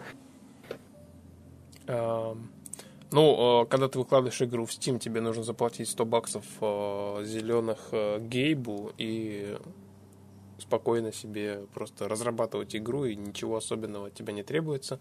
В отличие от того, что было там до 2016, по-моему, года, когда был Greenlight, и каждую новую игру э, перед тем, как продавать в Стиме, нужно было, чтобы ее одобрило сообщество. То есть ты делаешь игру, не просто ее выкладываешь и продаешь, а ты ее выкладываешь, ее оценивают игроки, и только если она получила много голосов за, ее, возможно, одобрит администрация там Valve. Сейчас это все упростили. Вот. А что касается, сколько человек в команде, э, сколько лет проекту, э, то проект был начат где-то в 2017 году. Начинал я его один. И делал я его очень лениво и медленно до 2019 года. И потом, собственно, присоединился Вадим. Собственно, Вадим и Иван, в принципе, присоединились еще в 2018 году, а, но на таком уровне, что мы просто это все больше обсуждали, продумывали как-то, разговаривали, а уже с 2019 года началась активная разработка, и постепенно-постепенно еще подключаться начали разные люди. Сейчас у нас а, уже... Мне вот всегда сложно отвечать на вопрос, сколько в команде людей, потому что кто-то просто приходит, уходит, кто-то кто задерживается. Активированный уголь. Вещь, во-первых, переменная. Во-первых, переменная. Зен тут закинул донат. Спасибо, Зен, на активированный уголь. Он просто в курсе, что, что со мной происходит. Но спасибо, да. Вот, что ты начал говорить? Я говорю, вопрос довольно сложный, типа, по поводу того, сколько людей занимается разработкой. То есть это, во-первых, вещь довольно переменная, да, то есть их сегодня условно 9 человек, завтра их 8 человек, послезавтра их 11 человек. И оно может так постоянно меняться. То есть, условно, кто-то пришел, кто-то ушел и так далее. Плюс, а считать ли, например, людей, которые занимаются озвучкой, они как? Они участвуют в проекте или не участвуют в проекте? То есть, да. Ну, да. вообще, я заметил все-таки, это даже не... То есть, вот я сейчас э, не хочу никого обижать, да, но именно э, считается вот в сообществах там инди, да, то, что разработчики это непосредственно те, кто вот э, постоянно над какой-то конкретной частью игры работает. То есть, условно, э, допустим, э, если я там веду программную часть, значит, вот там один человек. Если ты, допустим, постоянно продумываешь какие-то механики, там, да, то это уже геймдизайн, то есть это уже два человека. Дальше дальше уже сложнее, потому что вот те же 3D-художники у нас э, реально вот у нас в этом году пришло два человека, Серега и Женя, и вот они сейчас полгода с нами уже работают. Поэтому, в принципе, можно уже сказать, что у нас уже четверо, да, что вот четыре человека, которые постоянно работают. Тут же вот сейчас Зен закинул донат, и одновременно с этим он уже запилил там целый сайт, он запилил роадмапу, то есть уже можно сказать, что там э, уже пять человек. И, и, и вот так вот э, можно, ну, в целом, да, в сумме там э, постоянно над проектом работают реально там 7 8 человек. То есть там кто-то озвучивает, кто-то что-то делает, кто-то еще что-то делает. Поэтому вот примерно такой ответ получается. Дофига людей на самом деле. Потому что если взять актеров озвучки, то там вообще бесконечно можно перечислять. Там и пиратов озвучивают, и друга озвучивает, и э, что там, пирата босса, и диспетчера. Сейчас вот еще один человек будет озвучить нового персонажа, и там можно реально там 20 человек насчитать просто там те, кто там еще музыку написал, да, ты пишешь музыку, э, еще один Вадим написал несколько треков боевых, и даже я один трек сделал, который ставил в игру, и там и, и еще прибавится кто-нибудь по-любому. Поэтому вот как-то так. Короче, в среднем от трех до, до пяти человек работает над игрой. Вот так. Буду так отвечать теперь. Ну, вообще один. Вот. Ну, если конкретно вот э, непосредственно с проектом, если взять э, сборку проекта, введения и программную часть, то да, то тут один человек. Тут прям что-то достаточно много пишут, мне кажется, мы даже не на все отвечаем. Ну, тут я на самом деле читаю и что что-то, я не знаю, оно не требует ответа. Ну вот, например, Мегалани Вотер пишет, сколько стоит курс обучения у вас в школе? И Маншер следом говорит, я бы тоже поучился учиться задавать вопросы у уже делающих проект имха. Лучшее, что может быть. А. Так что что, придется школу открывать. На самом деле, а, есть а, так называемый, как это сказать, а, в общем-то, неважно. Я хотел сказать какую-то мысль, уже забыл, что хотел сказать, поэтому поехали дальше. Хорошо, без проблем. Тот очкарик спрашивает, следите за E3? Ждете какие-либо игры? Ты, Ты следишь за E3? Я единственную игру жду, это этот, э, скажи мне, Dying Light 2. Вот эту игру я жду. Dying Light 1 была отличная игра, просто великолепная, прям пушка, а не игра. Да, и вот Dying Light 2 тоже многообещающий проект. Ну и с недавнего времени можно сказать, что типа Battlefield 2042, или как он там называется. Да, конечно, да. конечно, ждем. А я почему-то Forza 5 жду. Forza 5 Horizon. А, а я вот надеюсь, что она это, скажи мне, выйдет не скоро, чтобы я сначала Forza 4 уже прям, ну, чтобы она мне прям надоела. На самом деле, э, я смотрел э, разные видео по Форзе и заметил, что в целом-то они между собой не сильно отличаются. Каждая новая часть просто я придется снова купить. Новое. Ну, конечно, да, но тебе ли говорить я, об этой проблеме? Я, я, я, я не люблю эти, скажи мне, новые, новые игры, когда выходят, именно потому что мне в старой все нравится. Ну, типа, знаешь, условно, пока вы старую игру поддерживаете, пока там, ну, не знаю, к Battlefield 4 выходят новые карты, появляется новое оружие и так далее, мне не нужен Battlefield 1. Я буду играть в Battlefield 4. Но как только вы выпустили Battlefield 1, мне нужно его купить, и условно, потому что ту игру очень быстро забросят, ее там пообновляют еще полгода, а дальше забьют хрен на нее. И все как бы. А покупать там условно каждый год новую Call of Duty это точно не мое. И вот я люблю игры, которые вот она вышла, типа как GTA 5. GTA 5 сколько лет назад вышла? Да, в 12-м, по-моему, да, на году вышла. В 12 году, уже 9 лет игры в игре, и ее до сих пор поддерживают. Там выходят обновления, там постоянно что-то запиливают, там постоянно новые механики появляются и так далее. И это, блин, великолепно, это просто отлично. Поэтому, да, я не жду следующую часть Форзы, а вот Dying Light 2, это да. Зен, кстати, это интересную мысль озвучил, когда на индикапах и подобных будут спрашивать, сколько людей разрабатывает игру, то надо говорить непосредственно модели плюс озвучка плюс разработчик на сейчас. Над проектом это другое. Ну, типа, да, собственно, непосредственно кто делает именно сам контент. Угу. Ну, в общем-то, я поэтому всегда и стараюсь перечислить э, наибольшее количество людей, а не просто говорить, что я тут один, а по факту там еще 10 человек сидит, такие, ты что там, охренел совсем, что Вот. Спасибо большое за развернутый ответ. Да, в общем-то, спасибо за вопросы. Не было бы вопросов, не было бы подкаста. Точно. Мы уже просто выключили подкаст, попрощались бы, и все, и пошли бы все по своим делам. Да. Поэтому чем больше вы задаете вопросы, тем длиннее будет подкаст. Ну, он так и так, на самом деле, закончится через полчаса, но от ваших вопросов зависит, продлится он еще полчаса или нет. Мы все-таки вам тут субботу разнообразим.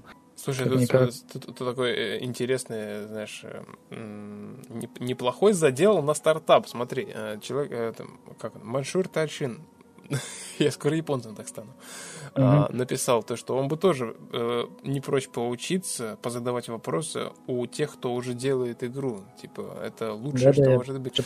Я, так сижу и думаю, а действительно, вот эти все онлайн-курсы, там же у них нету своего... Вот, есть у, у XYZ какой-нибудь проект, который они разрабатывают?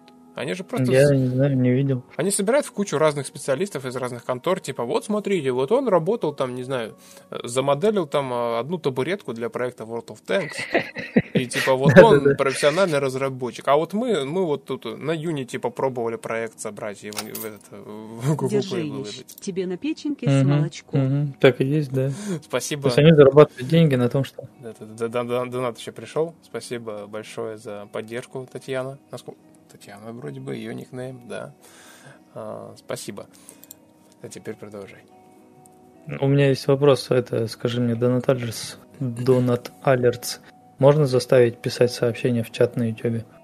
Слушай, скорее всего, можно. Надо, надо попробовать посмотреть. Но это в следующий раз, когда будем уже готовиться к подкасту, проверим. Угу. Просто если возможно, будет отлично, если они будут прям в чате появляться. Но с другой стороны, если я сейчас могу просто OBS включить, ну, неважно. А что я там говорил? Мы говорили про то, что у современных онлайн-школ по факту это действительно там не пойми, кто это все рассказывает. Вроде бы как есть специалисты, которые просто перечислены, в каких компаниях они работали. И вот сразу возникает вопрос, а что их так много, этих компаний? Типа, что его постоянно перли оттуда по очереди? Или или он просто, типа, знаете, энтузиаст, который постоянно ищет что-то новое. И, угу. во-вторых, у них нету какого-то конкретного проекта, который они сами делают, и они могут показать, что да, вот, смотрите, мы можем вас научить. А мне кажется, у нас есть преимущество. Мы можем, мы можем нехилую такую онлайн-школу сбацать. Раз, э, разрабатывать и одновременно рассказывать. Это, кстати, мысль не новая уже. Элис Волф Рейдер я на самом деле не, не до конца понял вопрос, я его прочитаю, может ты его поймешь. А вы не пробовали посмотреть подключаемый космический движок Нептуна из СПБ с генерацией планет? Есть целый форум, сайт для ПК варианта. Для андроида путь, видимо, есть на мобиле больше пользователей. Я не понял, короче. Нет, как бы вопрос простой. Пробовали или нет? Не пробовали. А, второй, второй, у меня вопрос. Зачем? Нам не нужна генерация планет. У нас игра не о планетах. Поэтому у нас скорее игра про станции. Поэтому мы оптимизируем станции в следующем обновлении. Вот. А, Саныч, привет, Саныч. Э, жги, жгу, жгу, как насколько можем, настолько жгем. Подгорает стул уже. Обожаю запах напалма по утру. Да, острая курица. Всем не рекомендую. Научим раннер делать и подборку вакансий скинь. Слушай, ну прекрати. Раннер это прошлый век. Нынче надо делать даже уже не королевскую битву. Нынче надо делать просто... Надо просто говорить, что ты сделаешь свою игру за три дня. И все. И неважно, какая это будет игра. Вот. Главное... сейчас надо, знаешь, какие игры делать? Какие? А, как называется? Типа, типа мафия, короче. Типа переиграй другого игрока. А. Как там игра называлась вот это недавно? Не Fall Guys, а как она?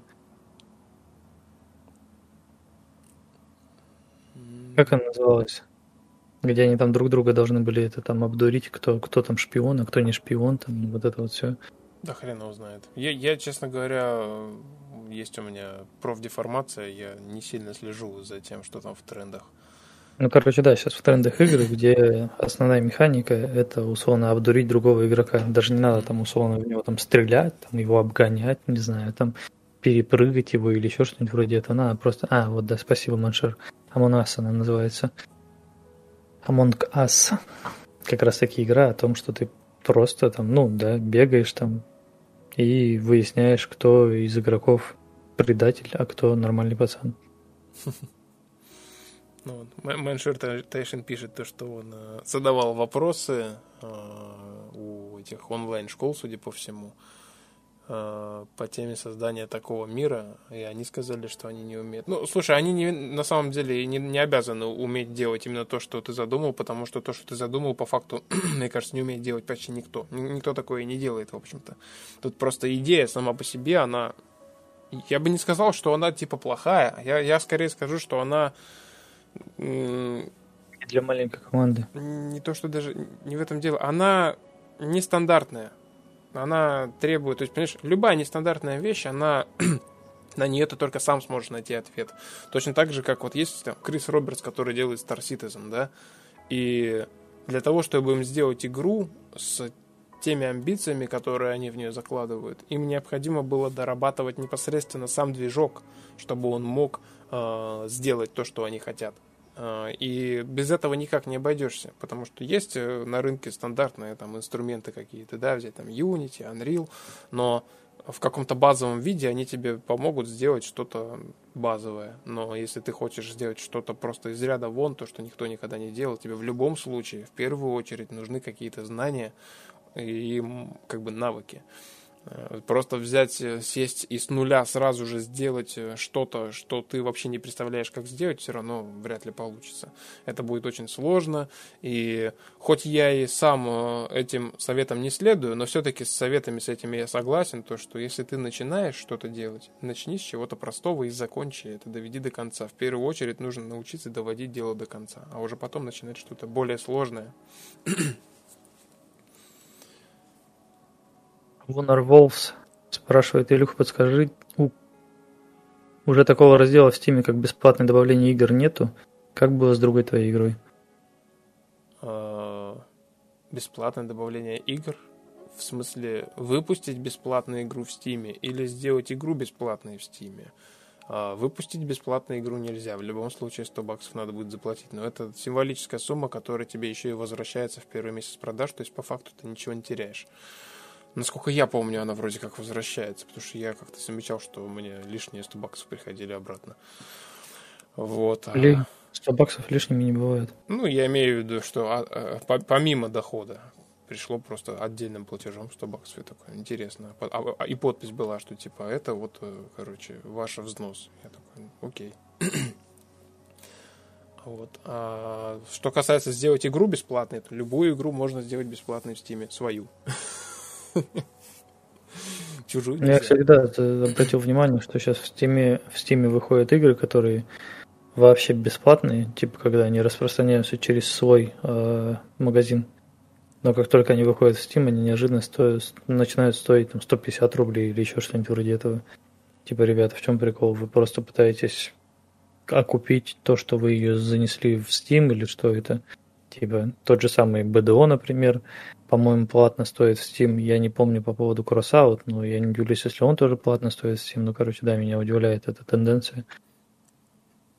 Возможно, есть отличия. Типа, знаешь, я сам так делал. То есть у тебя есть free-to-play игра, в которой, например, там какой-то дисбалансный донат, и тут же у тебя есть платная игра в Steam, такая же, но типа без этого доната. И типа игрок сам выбирает. Хочет бесплатно, будет бесплатно играть. Хочет заплатить, но играть с большим таким балансом, то как бы пожалуйста. Вот. Но, слава богу, в Space Rift у меня нету планов вводить никакого дисбалансного доната, и это как раз результат того, что меня научил горький опыт. То, что любой дисбалансный донат э, рано или поздно уничтожает напрочь э, всю игру, всю атмосферу и все прочее. Поэтому не стоит переживать. Многие, услышав слово донат от разработчика, а особенно у нас популярна эта тема. Вчера мы, кстати, разговаривали в Дискорде, и вот была актуальная тоже тема, то, что у нас э, заведено таким образом, что если человек допустил какую-то ошибку, если кто-то сделал, например, хреновую игру, а, на него вешают ярлык и считают, что следующие, все продукты, которые сделает, например, эта команда или там этот человек сделал какой-то поступок, да, и он там, значит, в будущем он будет поступать точно так же. Но никто не учитывает то, что, например, если у компании вышел какой-то хреновый продукт, они могут проанализировать свои ошибки, они могут э, учесть эти ошибки и следующий продукт э, выпустить э, без этих проблем э, уже с этим опытом, с новым опытом. То есть э, люди не учитывают, что типа другие люди это тоже люди, они тоже учатся на своих ошибках и учитывают их. Это на самом деле меня огорчает очень сильно. Ну, это на самом деле так вся жизнь вообще работает. Ты, не, это не только разработка игр так работает. Если ты и в жизни тоже допустишь какую-то оплошность, тебе эту оплошность будут припоминать всю жизнь, да, оставшую. Да. Особенно если речь идет о, не знаю, об изнасиловании маленьких девочек, например. Нет, ну извините меня, конечно, здесь уже Извините меня, маленькие девочки. Да. Ты, конечно, шуточки ты, конечно, придумал. Ох, я ж взмок. Давай-ка не будем больше так делать. Может, это, слушай, табличку с э, донатами переместишь под эти, скажи мне, под э, имена что она как-то сливается с подкаст с разработчиками. Да, тут просто имен и на картинке имена, и... Ну, я про то, что там есть черное, это место прям поверх планеты повешать. Донаты. Нет? Ну, ты понял, нет? На середине. Можем, может быть, сделать как-нибудь так, типа... Просто чуть, чуть ниже смести, и все.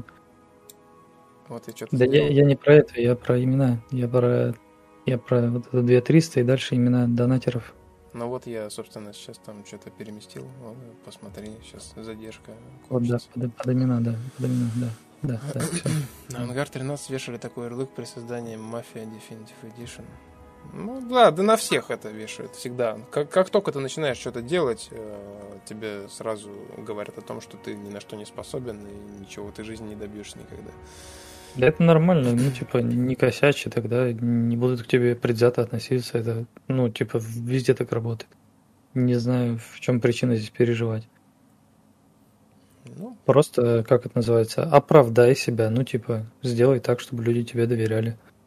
Да, сделай так, чтобы никто не вспоминал твой старый проект. Да, еще, еще интересный есть э, феномен, э, я заметил за последнее время, то, что когда вот э, сейчас вот мы ведем разработку, у нас игра в раннем доступе, и ну, очень часто приходит э, фидбэк о том, что типа, ты даже не фидбэк, а мнение, что э, вот я уже видел тысячу таких проектов, которые загнулись. Э, но интересно то, что никто ну, не делает акцент на том, что есть там другая сотня проектов, которая не загнулась.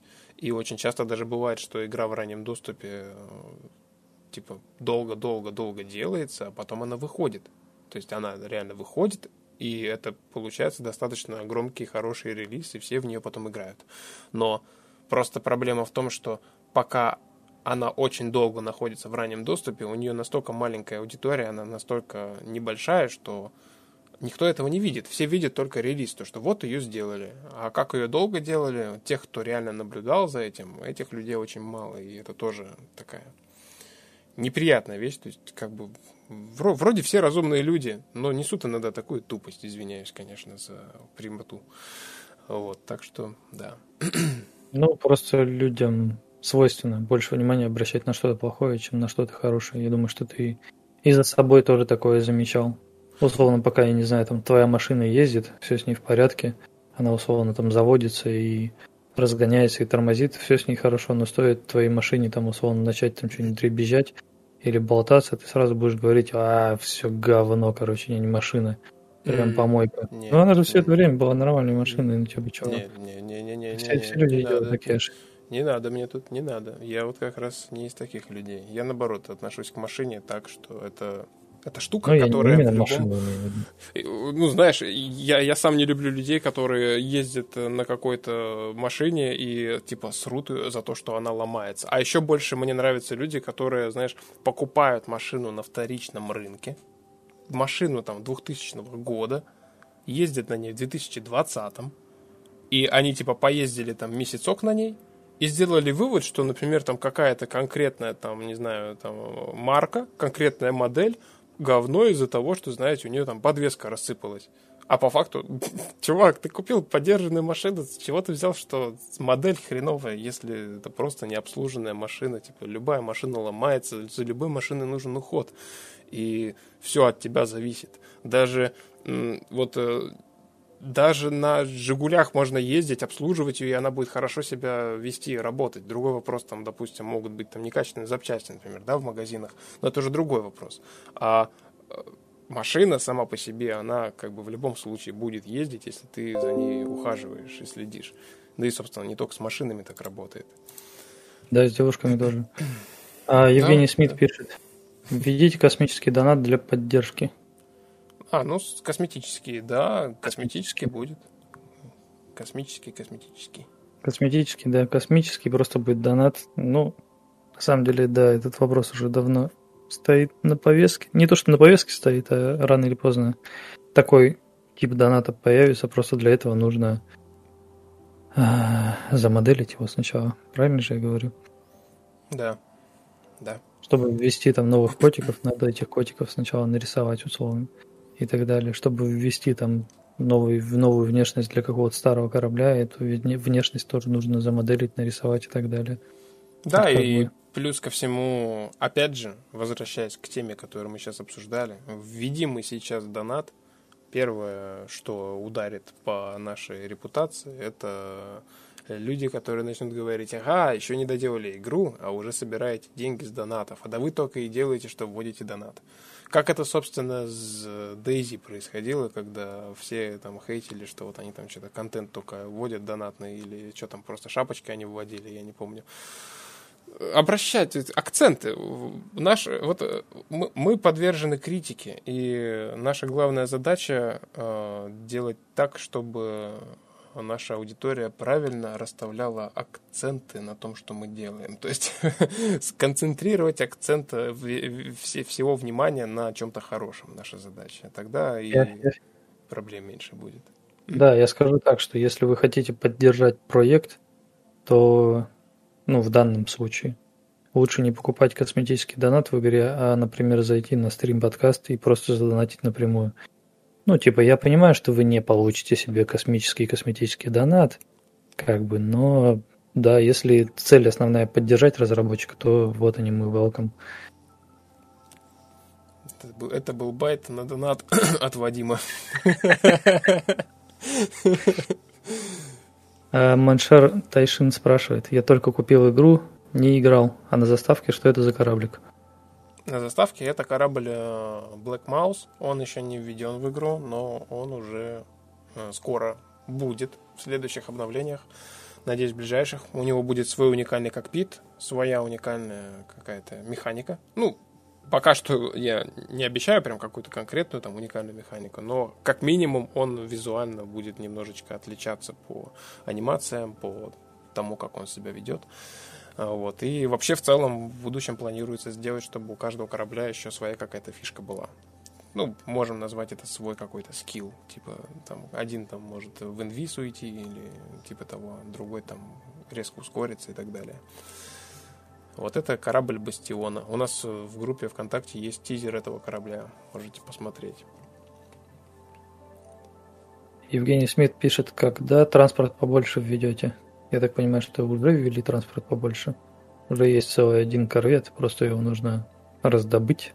Ну, видишь, корвет не является транспортом, это боевой корабль, а тут, наверное, имеется в виду именно торговый корабль. И я думаю, что вот у нас сейчас как раз Евгений закончил работу над э, корветом Бастиона. Я думаю, что следующую работу, которую он уже как раз спрашивает, что следующее сделать, возможно, следующая модель это будет какой-нибудь торговый корабль, и, возможно, даже модульный. То есть, чтобы его можно было собрать там либо там не сильно огромных размеров, либо, например, там сделать ему там какой-то дополнительный модуль с расширенным грузовым а, отсеком. Так что где-нибудь, может быть, в августе появится что-нибудь новое, учитывая темп разработки, то, что нужно замоделить, нужно потом это ввести в игру, сделать, опять же, кокпит там и так далее. То есть это все не быстро. Поэтому ждем ждем через пару месяцев новый торговый корабль. А пока что ждем боевой корвет в ближайших патчах. А сейчас вопрос от Маншер. Не понял. А будут доступны 3D модели корабликов посоздавать в SE DU? Я, я тоже не совсем понял. А имеется в виду... Маншер, ты хочешь сам посоздавать или что? Ага, еще не ввели в игру. Еще не ввели в игру, а уже донат топ на стриме. Ага, только родился, но уже хочет жить хорошо. Непорядок, непорядок. Да. Привет, я так и не нашел котика. Я где-то ошибся в его поиске. А, ну, да, вот там уже Леший, наверное, да, тебе ответил. Что-то Вадима не слышу. Ты пропал куда-то? Да, я нет, я молчу, я просто читаю чат и понимаю, что я не понимаю половину этих, скажи мне, вопросов. То ли, то ли я затупил, то ли что.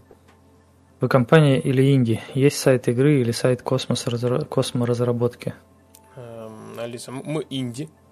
Мы инди компания. Мы компания э, друзей инди. а, сайт... Нет, чисто технически мы компания, потому что, ну, как бы мы компания друзей, да. Да. Но, но мы при этом инди. А, сайт игры есть в описании стрима spacerift.ru сделать реплику в других играх, ну, где можно конструировать с помощью вокселей кубиков. Эм... А, я понял. Типа выложить э, модели из нашей игры, чтобы можно было сделать копию в другой игре. Не, выкладывать модели мы не будем. Угу. Да.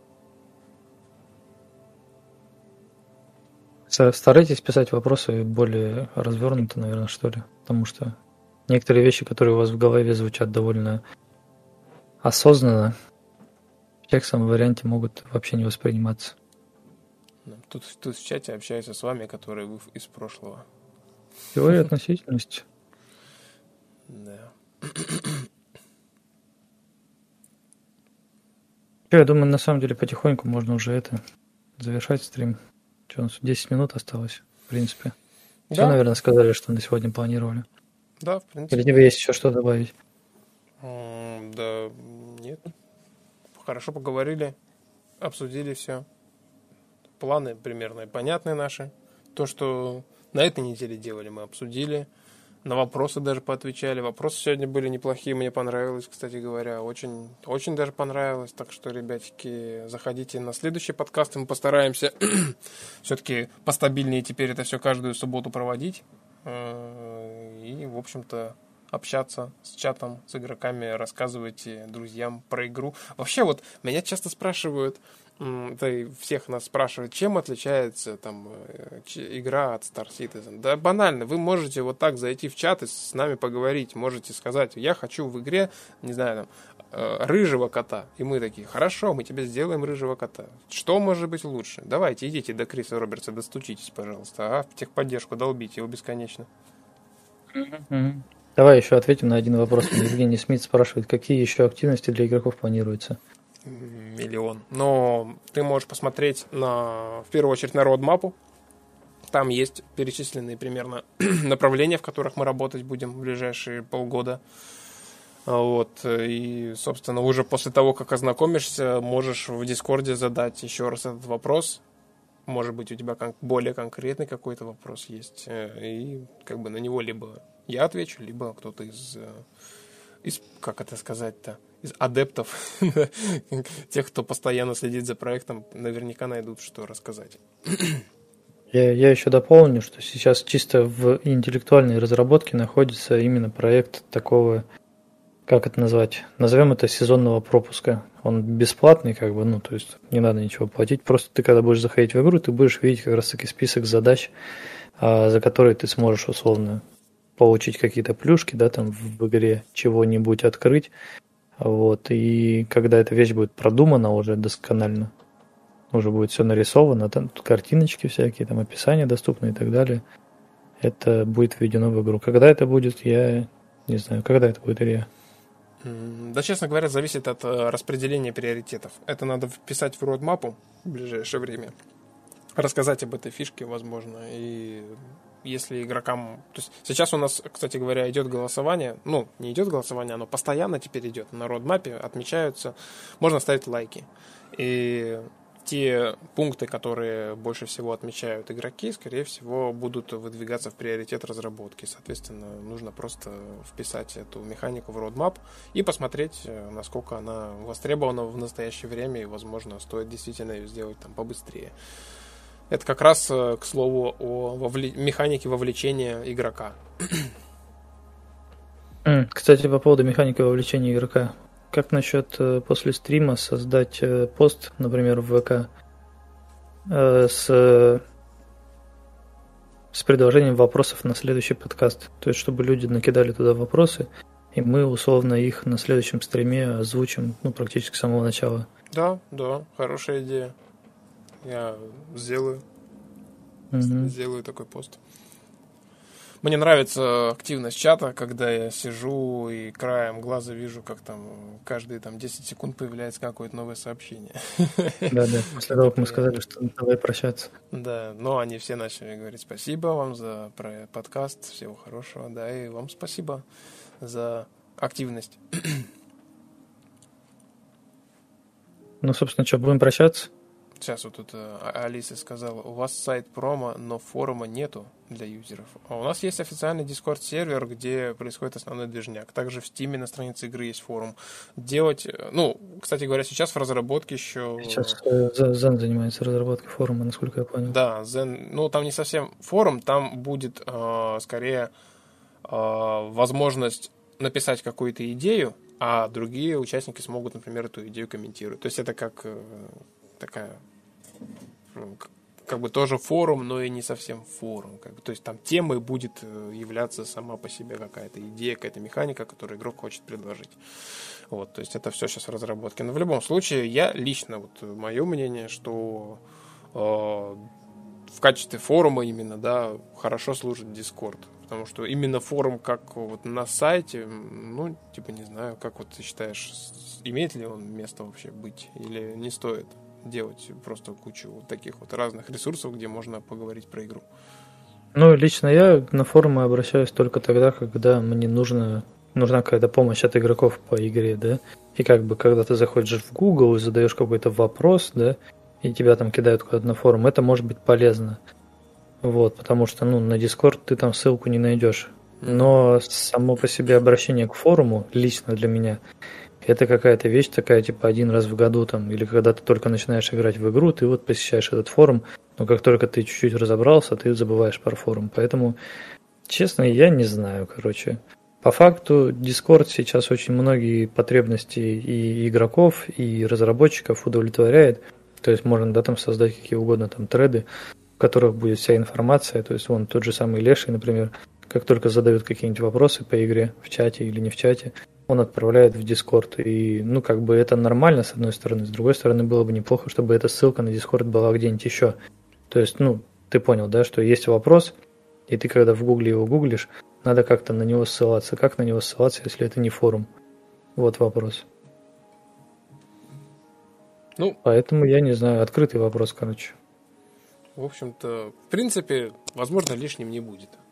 Э, вот Зен вот написал голосовать и комментировать наиболее популярные идеи будут на рассмотрении. Да, все верно. Э, скоро появится раздел на сайте, в котором можно будет что-то предложить, и если это будет действительно интересно, и за это проголосует много пользователей, значит мы возьмем это на вооружение. Вот опять же отличие, э, хоть вот это, знаете, все инди-разработчики на старте говорят то, что мы делаем игру вместе со своими игроками. Но не все делают ее со своими игроками вместе. Это уже нужно следить за каждой отдельной командой. Что, я думаю, все на этом. Заканчиваем стрим. Э, все свои вопросы, которые у вас остались, э, пишите в ВКонтакте под постом, который я публикую в ближайшие 30 минут. И всем пока. Удачи.